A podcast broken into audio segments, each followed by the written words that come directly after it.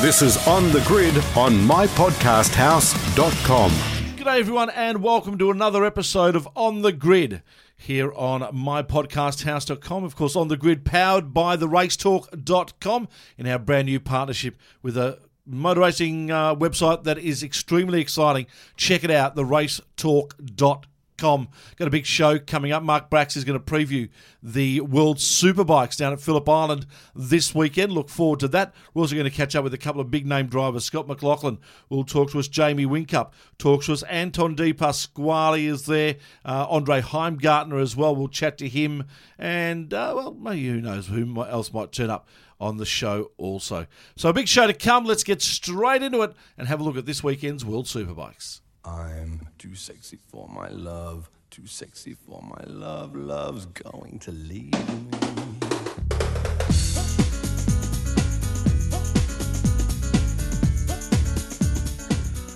All right, as we do all the time, catching up, talking about two wheel stuff.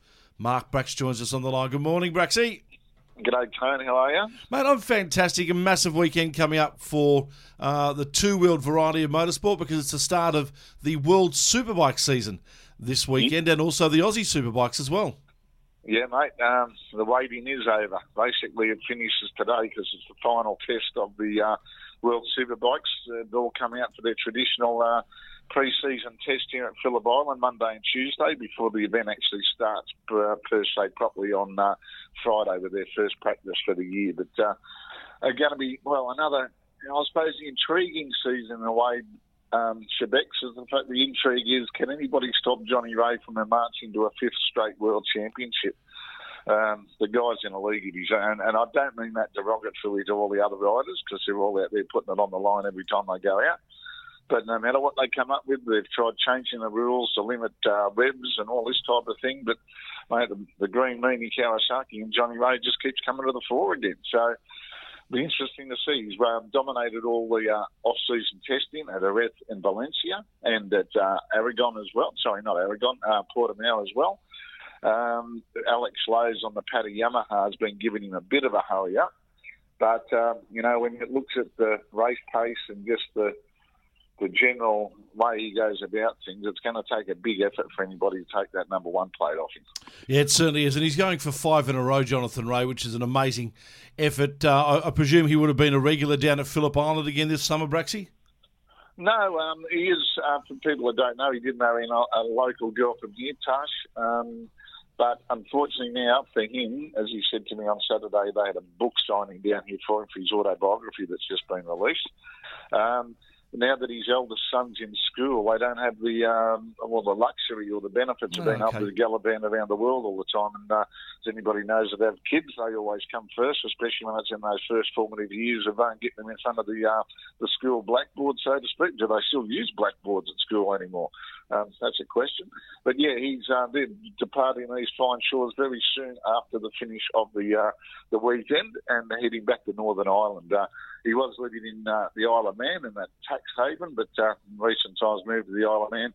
Uh, sorry, to, back to Northern Ireland for the uh, the sake of his kids being educated in the Northern Irish system, I suppose. So I'm um, very, very loyal. But um, yeah, it's um, going to be strange to see him uh, disappear so soon because normally he stays here and does a bit of push bike training and all the rest of it. But uh, family duties, and I suppose will he go home with another couple of race wins under his belt and a pole position.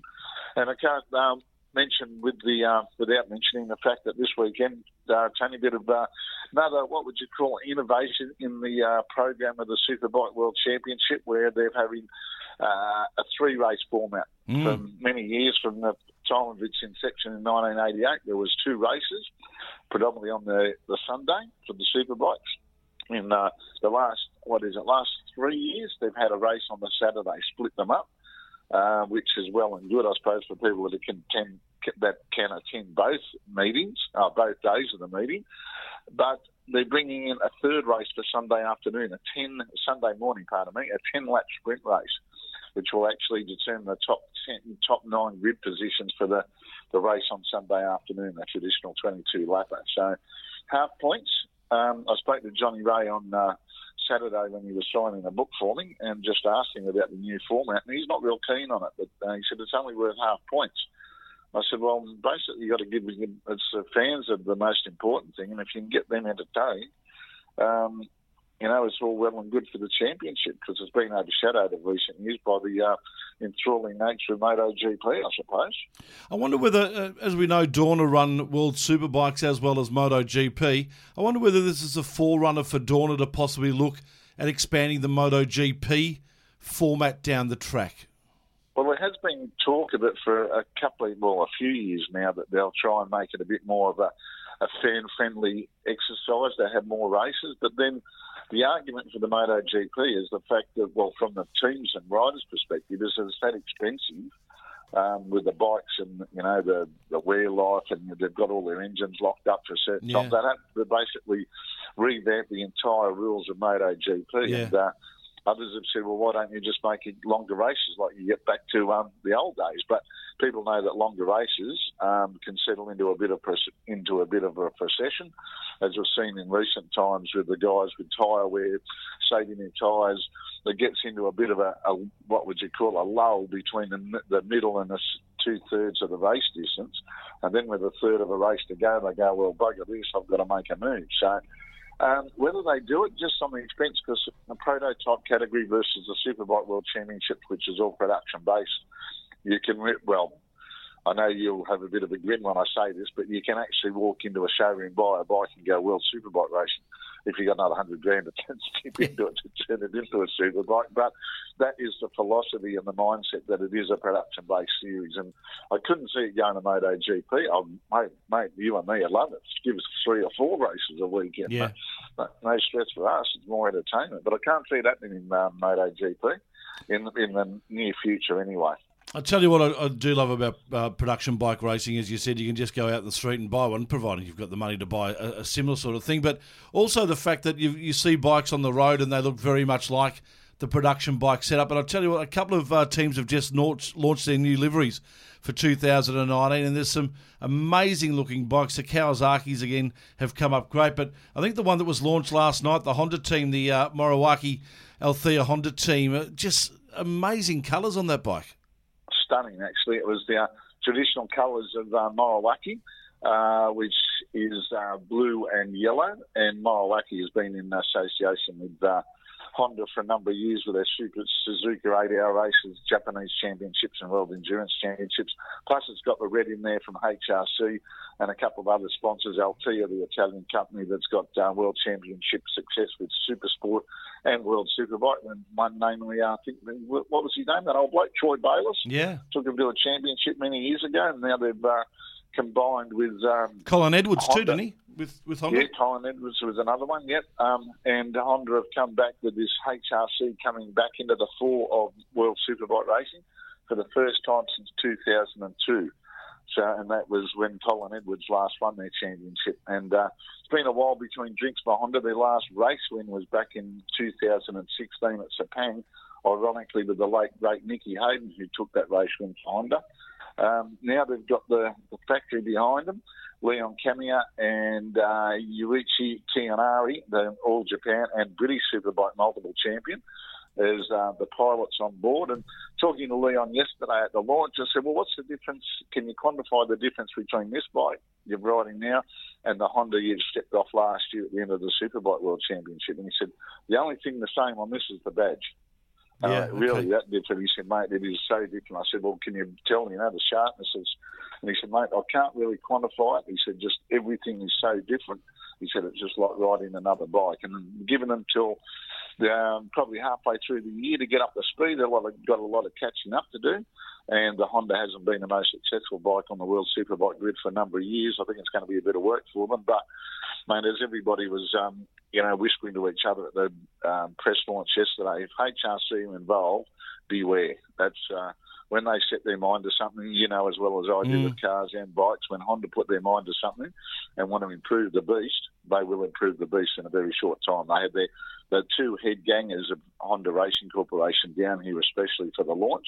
They're down here to look at the test, and they'll disappear back to Japan. They're not even hanging around to uh, do the um, watch the race. They're just taking all the information from the test to, to go back and uh, try and improve this machine. And um, they've had a couple of private tests away from the eye, the peering eyes of the World Superbike paddock. So today, in about 15 minutes' time, at nine o'clock, is the first time that. Uh, the, um, they'll be out on track with the rest of their rivals for the year, so they'll get an idea of where they stand in the pecking order. But you know, um, they've had a couple of fourth positions. I think Hayden finished fourth in 2006.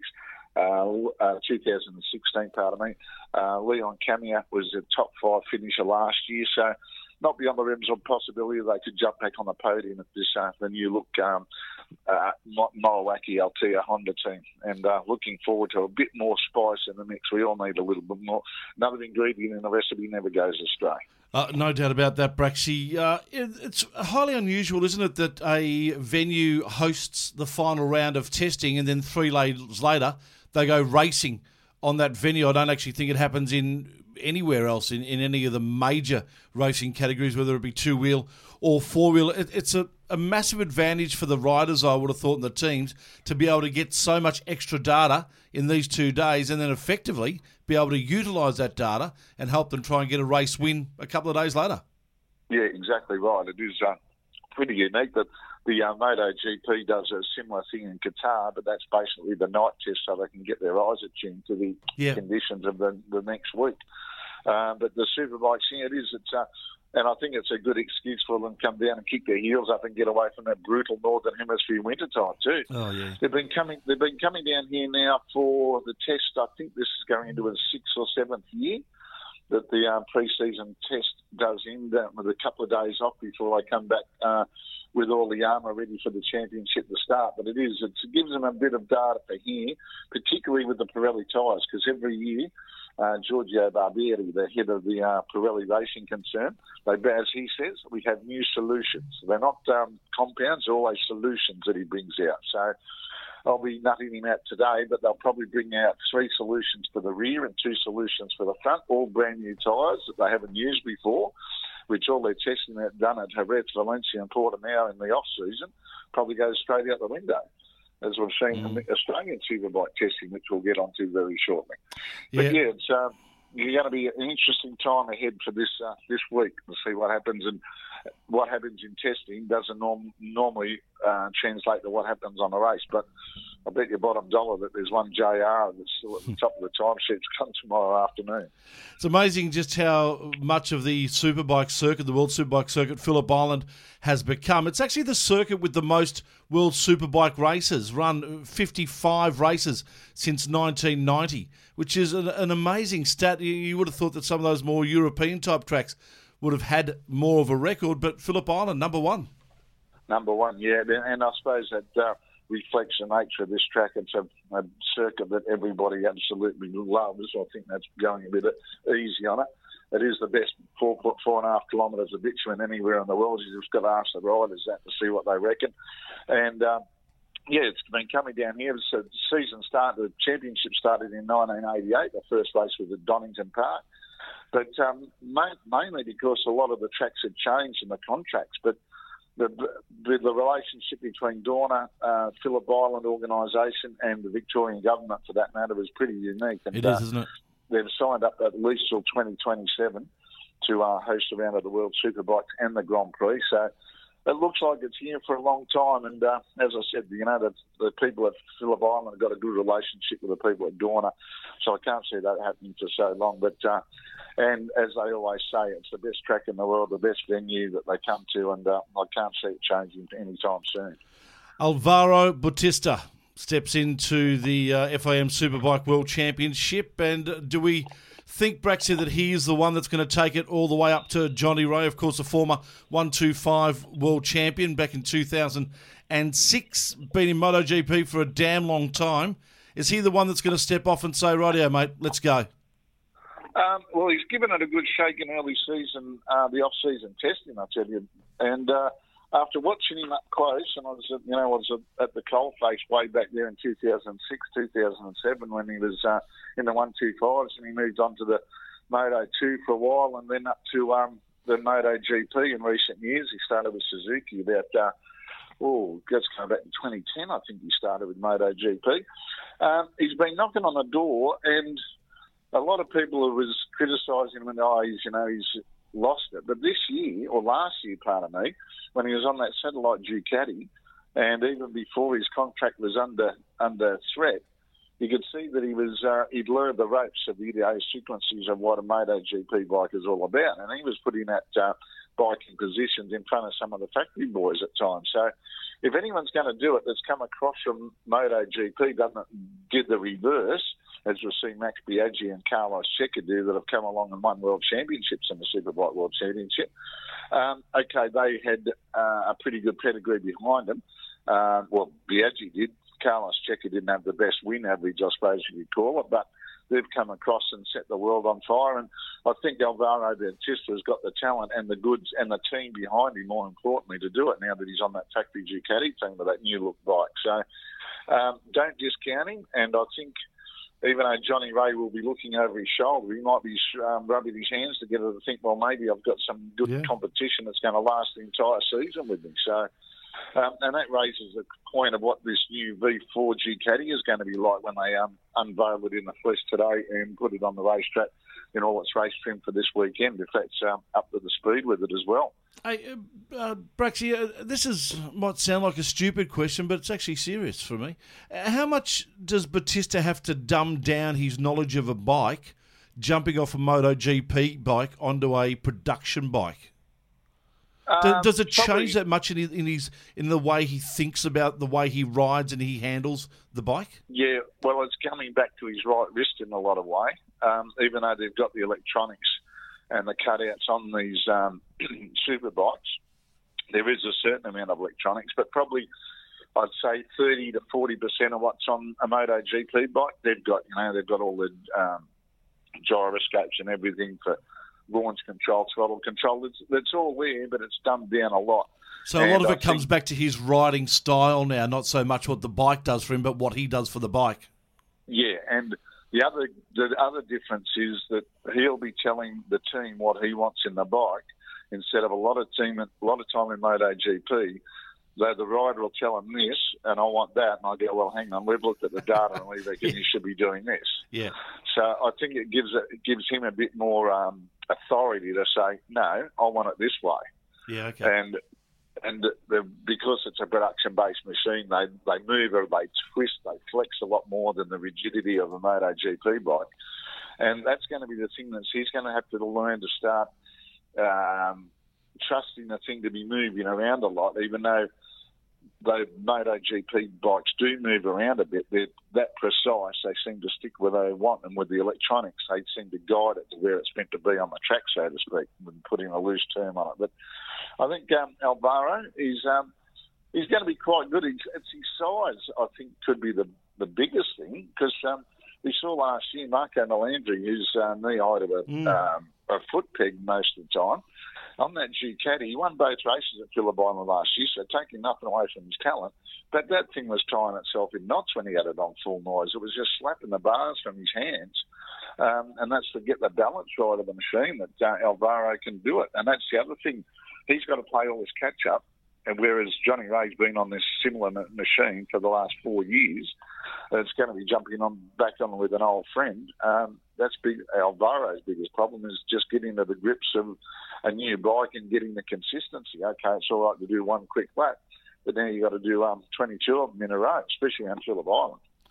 Yeah, you certainly do. It's going to be an. But, Sorry, back his, his biggest advantage is that, that he was only here in October. Yes, correct. How he remembers at the end of May, and he did pretty well. Actually, what did he, I think he finished fourth or fifth. I was going to say fourth, yeah. Yeah. So, um, mate, if he takes a win, I wouldn't be surprised if he takes one this weekend. And Braxy, of course, we should talk about the Aussies also that are racing this weekend in the big categories.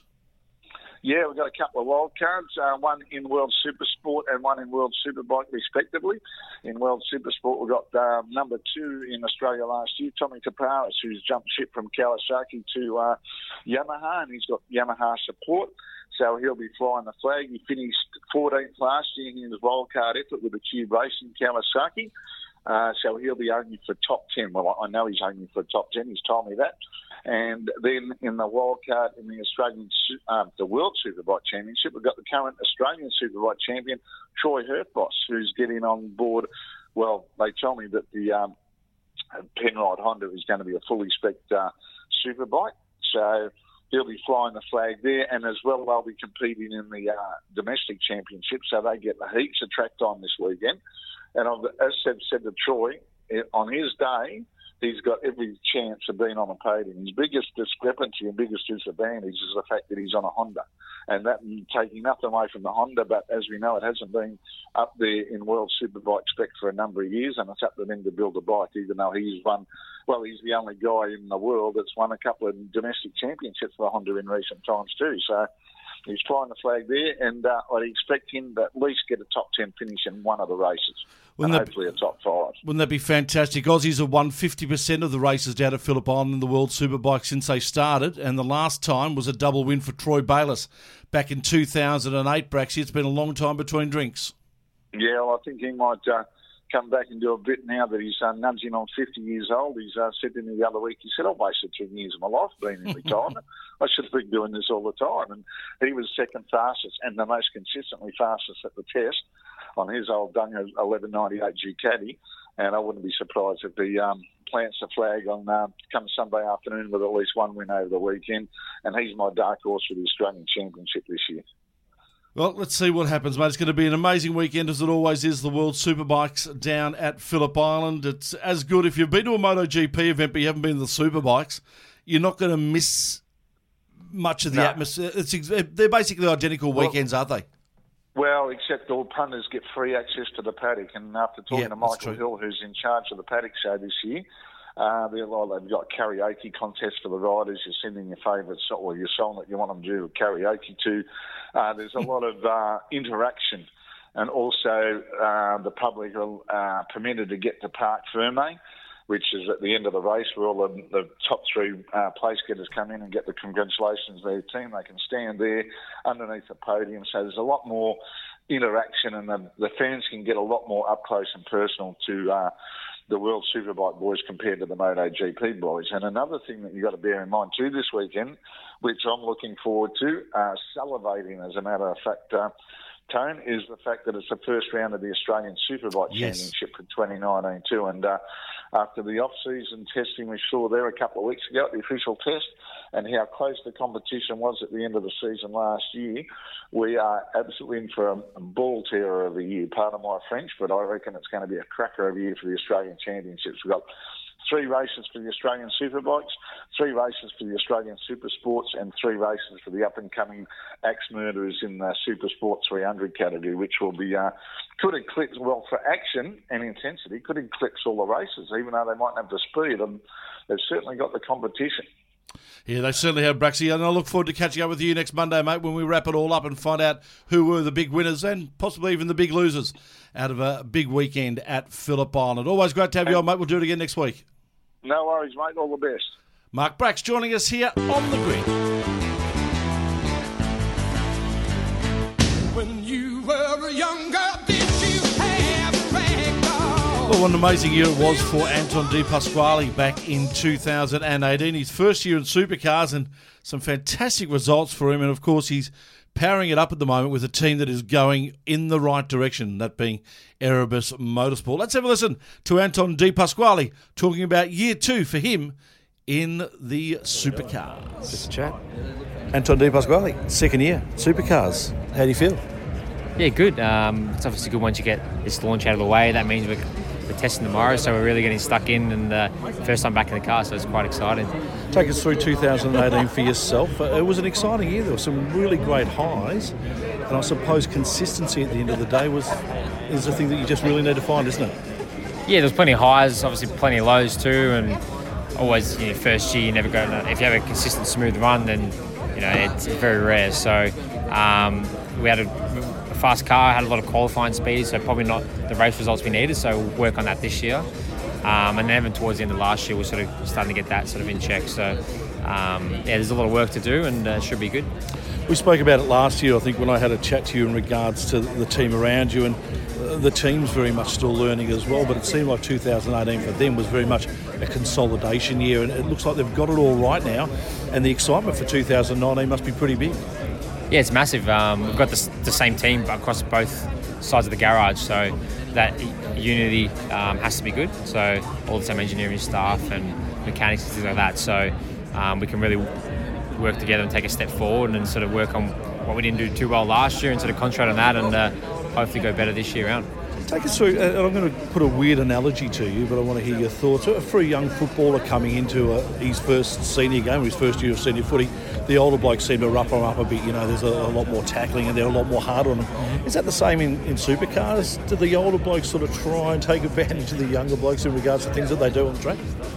Um, I don't think there's so much take advantage. You know, it's like if you if you're fast and you know you're going with it, it's all good. If you're if you're in the way, I think they uh, they'll let you know, which sort of works both ways. So um, you know, I, have, I didn't have any instances where I've, you know anyone was trying to bully me or anything like that. So it seemed to be alright. Oh, and I wasn't talking about bullying off the track, more so just you know, yeah, on, on, on, consistent bumping and all on the sort track. of. Yeah, no, there wasn't too much of it. Everyone seems to have pretty good respect, but like I said, if you're in if you're in the way, they'll let you know, which is fair enough. What about your respect for the category, mate? Did it lift uh, and raise a level after being in it for a year? Um, yeah, I always had a massive respect for what the guys do. Um, you know, especially a few of them looked up to for a long time. So to be a part of that, um, racing with all those dudes, and obviously everyone else in the category too, it's a, it's such a high level of competitiveness. So once you're in there, you really find out what it is. You, can obviously guess and sort of estimate what it'll be like before you get there. But once you get there, Adelaide first time, then you really have to, you know, you know you're in for and, and work from it. There's a lot of kids that'll be looking up to you now as a young guy that's come into the category and thinking, you know, I'd like to be like him. Uh, tell us what it's like to be a, a, a Virgin Australia supercar driver. Is it living the dream? Is it as glamorous as we probably all think on the other side of the fence, or is it just bloody tough work?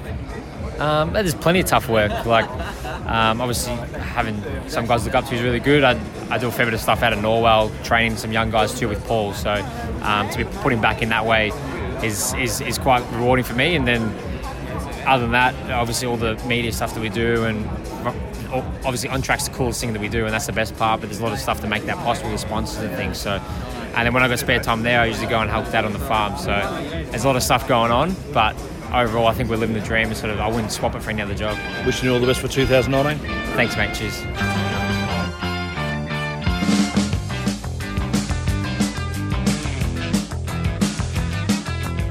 Had a fantastic couple of years in Porsche Carrera Cup here in Australia. Made his way back into supercars last year after a uh, a failed stint, I suppose we can definitely say, at Lucas Dumbrell Motorsport. Andre Heimgartner has secured his ride with Nissan Kelly Racing. I should say with Kelly Racing now, not with Nissan anymore. With Kelly Racing for 2019 at the very last minute. We caught up with Andre at the launch last week. Andre Heimgartner, a late sign up to the Nissan team. Fantastic, congratulations. Yeah, it's good to be back and back with the same engineer and same car and all that sort of stuff. So it's um, good to have some continuity. Take us through the last couple of months. Has it been tough for you personally? Um, a little bit, yeah. Obviously, not, not having that certainty. It's sort of something we um, had lined up for a while. It was just um, took a while to pull the trigger and um, for everyone to get their heads around the, the situation. But um, you know what, what, it's like. Everything's last minute, and yeah. Um, but it's good to good to get it done. And really thankful to Todd and Rick and the whole team. 2009 is going to be an interesting year for Kelly Racing. Of course, you don't have that factory backing in Nissan anymore does that make it a little bit more difficult? Um, not, not at all. I, I suppose from a um, commercial point of view, it sort of does for the team, just not having that backing. But um, as far as the car goes and driving it, it it's um, it doesn't make much difference. We're still pushing on. We've still got plenty of developments coming with the aero um, and engine stuff and stuff like that. So it, nothing really changes from my point of view. It's um, still the same level of equipment, still the same level of development, uh, just no Nissan brand. 2018 was an interesting year for you. There was some really good results and there was some really poor results and a fair few in between. How do you improve that consistency in 2019? Yeah, we managed to get some good consistency at the end of the year. I think my last three races were all in the top 10 and I was in the last two top 10 shootouts, which was really good to have that consistency.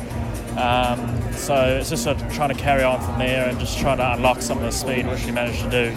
And it was just, last year was too inconsistent going from round to round. Some rounds, you know, Perth, I'd qualified fourth, and then the next round, you know, you're 15th or 16th, and you're sort of struggling. So it's just about trying to unlock that speed and understand um, what, is, what it needs. Uh, you, this is the second reincarnation, of course, for you in supercars. You had the uh, the stint with Lucas Dumbrell Motorsport. Have you found this time around to be a bit more tough in regards to the, the competition and the like, or did you have a feeling that it was maybe similar to before, but just different? Um, no, well, when I first came in, uh, obviously being a rookie and stuff, um, and then being at Lucas Dumbrell's, it was very difficult to try and get results and um, try and stand out. But um, luckily, coming back this time, I'm a much better driver from the overseas stuff I did and in Porsche and stuff. Um, and you know, I feel like I'm a lot stronger. And you know, last year I think proved that. So for me, it's um, it's not so much that it's tougher or anything. It's um, but now I have a, a, solid team around me in Kelly Racing, and um, you know that one me to succeed, which is really refreshing, and um, that makes it a bit easier for me because I just have to worry about driving the car the best I can. And um, but yeah, to answer your question, that's not that's almost easier now because I'm in a better car. So yeah. There's no doubt, mate. We all know you can drive. Let's show the whole world that you can do it, mate. Good luck for 2019. Cheers, thank you. Awesome. This is On the Grid on mypodcasthouse.com. There is no bigger name in Australian motorsport at the moment than Craig Lowndes. He's done everything Bathurst win championship wins, and now he gets to commentate on his sport as part of the new look Fox Sports team. We caught up with Craig Lowndes for a chat about his thoughts on 2019. New Fox Sports commentator Craig Lowndes. Oh, gee whiz, you're resplendent in the new attire, mate. Yeah, look, I think it's a little bit different. First day of school, and uh, a little bit different in the sense of the feel being on this side of the fence and seeing all the drivers line up, and uh, which is fantastic. New liveries, new cars, and uh, new drivers. You're going to have to wear a race suit on race day.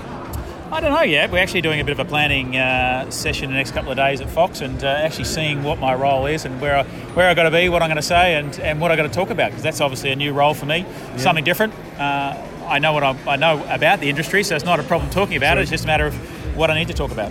Three months into the full time retirement, uh, any regrets? You look back and think, oh, did I do the right thing? Yeah, no, I don't have no regrets. I think I did the right thing.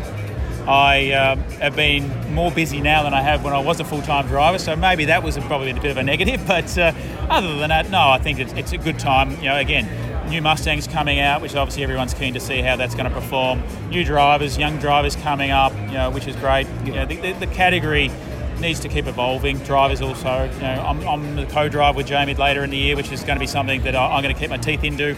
But as a full-time commitment, it's, it's for me, it's the right time to step back, have a look at this world, and see what the outside a race car looks like. That's an amazing amount of experience in that truck over those three endurance races. Yourself, Garth Tander Jamie Whincup and Shane Van Gisbergen. That is an amazing driver on it. Well, it is, and I think that it, it, was a bit of a shock, I think, to all of us about Garth. You know, you know he we had a bit of a banter late, late last year at Newcastle.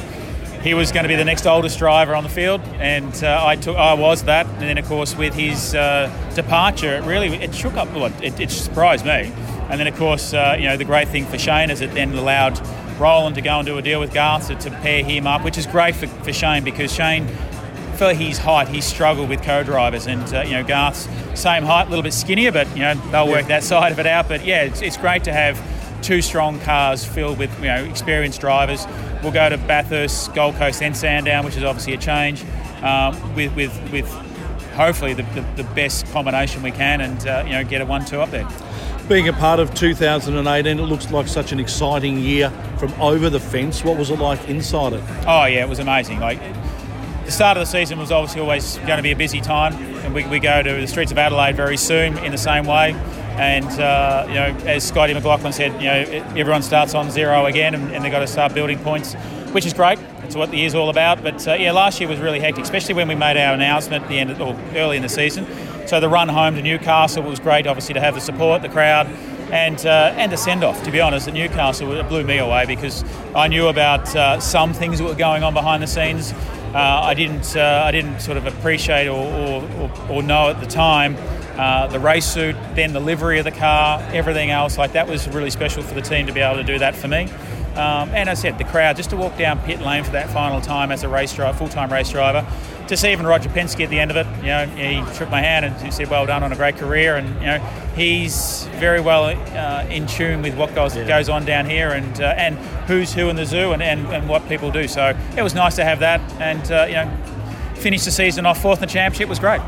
The 12 hour, take us through your experience there. What an amazing day that was. Well, it was. I think that uh, we all underestimated uh, how hot it was inside the Mercedes car. You know, first time the three of us are all being in, a, in a car and campaigning a car. It was amazing. We did struggle with, with a bit of the car setup. We did struggle with brakes, but you know we did our you know we did the best we could. To see uh, you know all three of us struggling with the heat, which we normally don't do that or have that, so that was really a bit of a surprise for us. But to see Shane uh, you know get out of the car at the end of it, he, you know, he gave it his all, almost on the podium. We were fourth in the end and, and, and to be honest, we are actually we've probably for the first time been as happy to finish fourth as we have ever been finishing first. Yeah. Um, just the problems we, we, encountered over the course of the week. You know, you know, we are all up against European drivers, teams.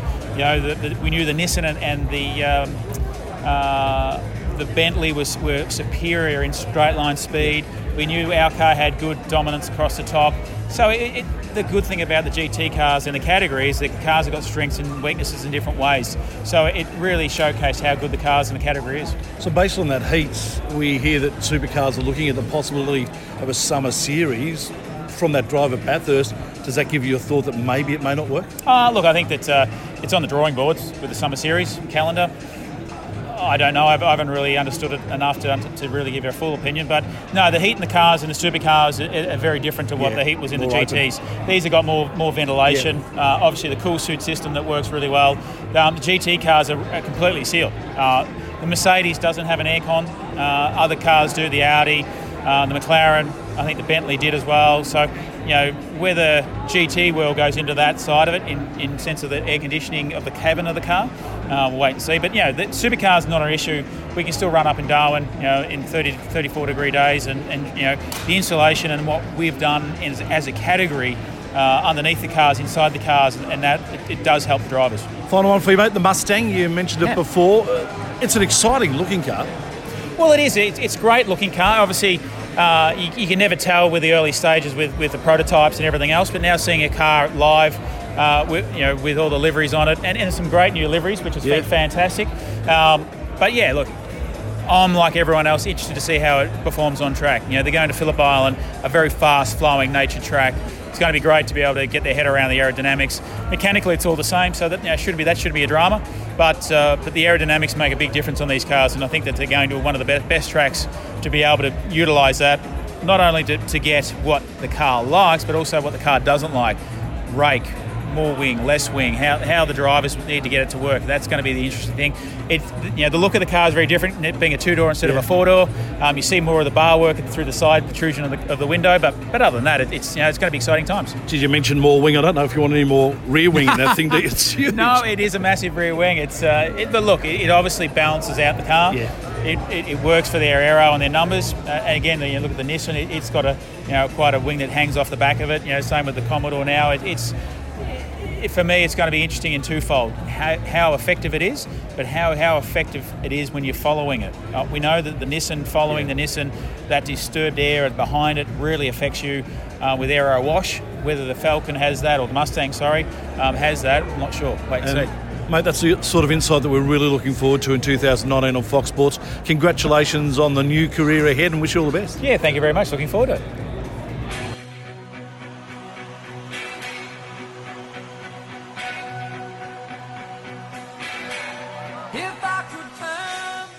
I'm sure by his standards, 2018 just didn't live up to what Jamie Whincup would like to see in a supercar season.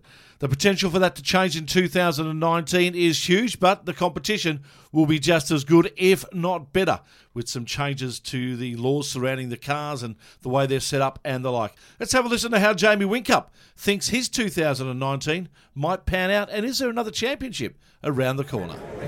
Uh, Jamie Whincup joins us. Jamie, first of all, congratulations on 2018. You you fought it out to the end, and what was a in yours, I suppose, for you, a, a tough year. Yeah, yeah, for sure. It was the first time I finished outside the top two since 2006, but I was third, close, you know, not far behind uh, the two boys in front, my teammate and uh, and the eventual winner, Scotty McLaughlin. So all in all, not not a bad year. You know, we the, the Peter Brock Trophy was at our workshop. We on the season of endurance through Lowndesy as well. Shane was very, very close, and uh, we, we all went Sandown.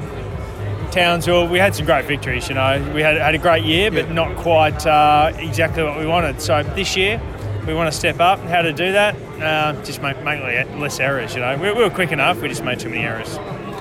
Losing Lowndesy from the team brings it back to a two-car operation. That's great in some areas, but it's also weird in other areas too. Because I'm sure a guy like Lowndesy brings so much information to the table Yeah. at debrief. Yeah, there's pros and cons to both. Um, I, in my opinion, I think it's going to be a, a gain. You know, yes, we don't have as much information coming, a third set of information, but the team runs so much simpler when you just focus on two cars. We, we, we did it for years um, before we went to a three-car team, um, and yeah, I, I just think the focus back on two cars is, is, a, is a good one, and uh, looking forward to it this year. Got a few years in this game now. What excites you to come back for another year and just keep coming back?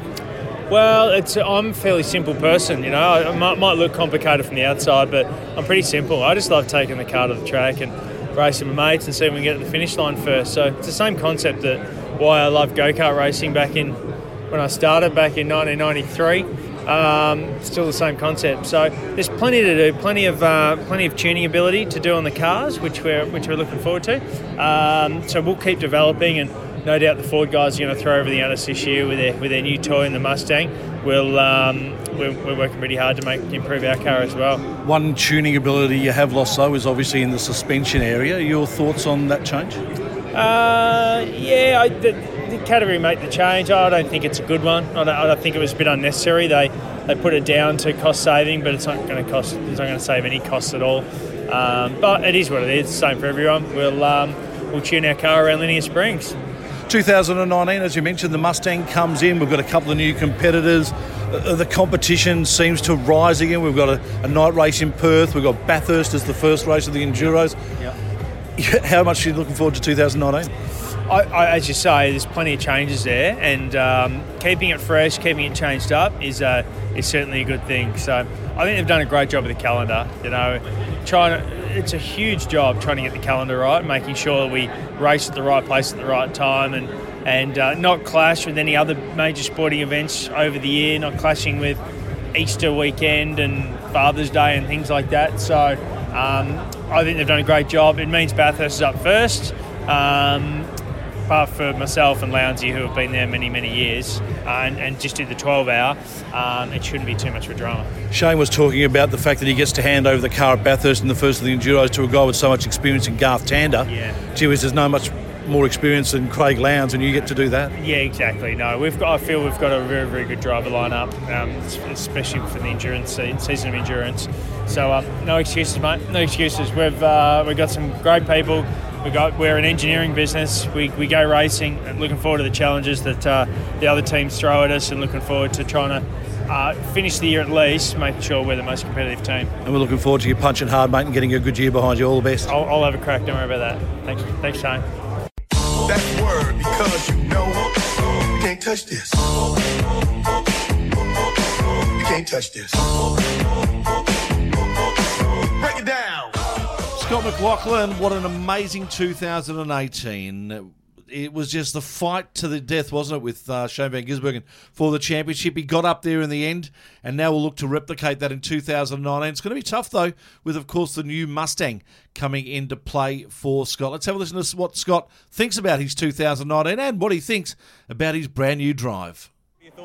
Hi, it's exciting. It's um, you know, it's uh, for me. I'm, I'm. It's nice to see it with the proper colours on it. I think it looks a lot better than it did with the camo on it and all that sort of stuff. So, um, yeah, it's just excited to just get on with it. It means it's getting close to round one and, and driving the car for the first time. Do you think it looks good? Yeah, I love it. I think it's obviously the the rear wing's a big talking point between a lot of people, but once you've, I've seen it with the sticker point uh, stickers on it, it looks really cool, and um, I reckon it looks tough. Had a shake that the other day. How did it actually feel? Uh, it was yeah, it was very uh, similar to what I'd driven. We didn't really have any issues. We just went uh, along our business, and, and uh, yeah, I was pretty happy with it at the end of the end of the day. But it's hard to get a massive read on those days. I think Phillip Island will be a good feeling for us. Um, but the best thing for me was I sort of rolled out there, and I, you know I didn't really feel any different in some ways. You know, I just felt like it's a very similar balance. Um, yeah, and we can refine it in different areas, which I think they've done. Um, hopefully, it works out for us. Does it look any different when you're in the car with that sort of swooping nose or something like that? Does no, it- you can't even notice that. The only thing, oh, I guess in some ways, the only thing you notice is there's no scoop anymore. Um, but yeah, if I was basically thrown in, um, like in the car blindfolded, like at the start when we're testing, I, I, the only reason I'd know would be the mirrors. The mirrors are the only giveaway in some ways. Um, but uh, apart from that, sitting in the car, the surroundings is all very similar. On the stage, suggest it might take you a little bit of adjustment phase.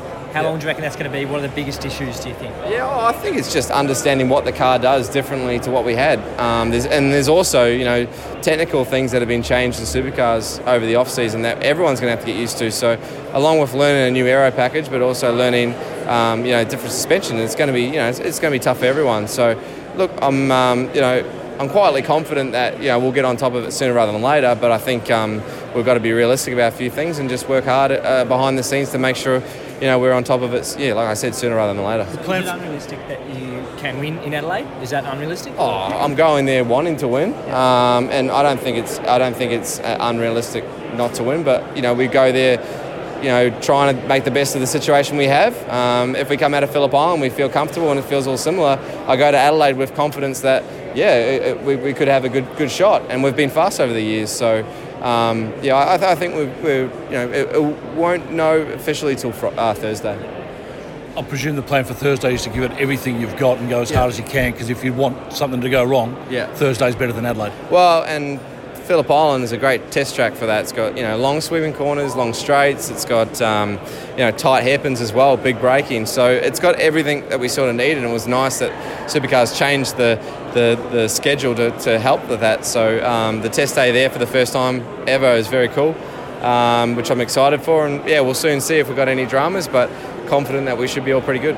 Do you feel any different going into the season as the reigning champion? I mean, it's easy to say, oh, it doesn't really matter, but it does. Yeah, I guess in some way, when you hear the reigning champion, it is different. But I think the best thing I did last year was just I just I'm saying all the time, but I focus on myself and I don't worry about anyone. I can't control whether they're fast or whatever. I just go and do the best job I can, and you know, everyone starts on zero points. She's she's she's a reset, and um, you know the best best driver will win in the end. Do you think that uh, twin spring to linear is actually going to make a big difference? Does it have the potential to shake up the running order, or is everyone just going to get on with it and it's not going to? We're still going to see the same guys going quick. Yeah, it's a, it's a tough question. I, I think you'll, you, like some of the, the, top teams. I think will still get on board with it pretty quickly. Um, we we've ran linear, you know, across the other years as well. It was just a couple of races that we would run twin spring, and yeah, I'm pretty confident that we should be, you know, okay with all that sort of stuff. Um, but like I said, you know, you, you you can think one thing, but sometimes when you get on track, it does the complete opposite. So. Really, until we hit the road, it's not. It's it's it's, it's a guessing game at the moment. So even last year, you ran linear at some rounds. Yeah, yeah, for sure. Yep. Can I ask you about the field generally? What's caught your eye in terms of driver changes or, or different In- in the car? 2019? Oh, and- amongst other teams. Um, oh, look, the twin spring linear stuff is, is, is a big thing. Um, I think that's a uh, like it's a it's a it's a big. Uh, I guess in some ways a leveler, in some in some ways, you know, like the twin spring was expensive to run and, and, and develop and stuff like that. So it's you know, I can understand why they've done it, and, and it's definitely for smaller teams, one car teams, and all that sort of stuff. It's helped. Um, but it'll be interesting. I think that's for me. That that's probably the biggest eye opener, yeah. And what I'm going to have to get used to as a driver because, you know, I traditionally I, I did like a, a, tw- a twin spring feeling car, um, but like I said, we did run linear in the past and it worked better as well. But it's just a matter of just getting used to it. And what about driver changes, team changes, people in different cars? Anything? Oh, uh, I don't know. I'm interested to see how Holdsworth goes at, at Tickford. I think that's a good opportunity, and with the new Mustang and stuff.